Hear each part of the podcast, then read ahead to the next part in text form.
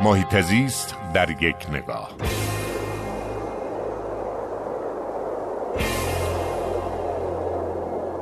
یک خبر نگران کننده دیگری که منتشر شد در دنیا این بود که جهانگرمایی تغییر اقلیم باعث بروز یک چهارم از کل جنگ های جهان از 1980 تا کنون شده. این بسیار می‌تونه تعمل برانگیز باشه به خاطر اینکه عدم توجه به محیط زیست فقط باعث کاهش کیفیت تنوع زیستی یا آب و خاک و هوا نمیشه. بلکه امنیت اجتماعی رو به خاطر میندازه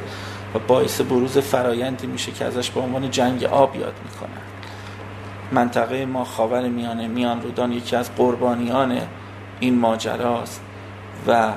امیدوارم که ما درس بگیریم از اتفاق غمانگیزی که داره در غرب کشور ما رخ میده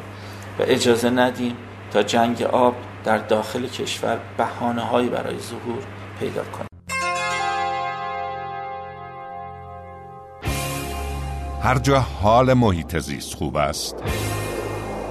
حال مردم خوب است.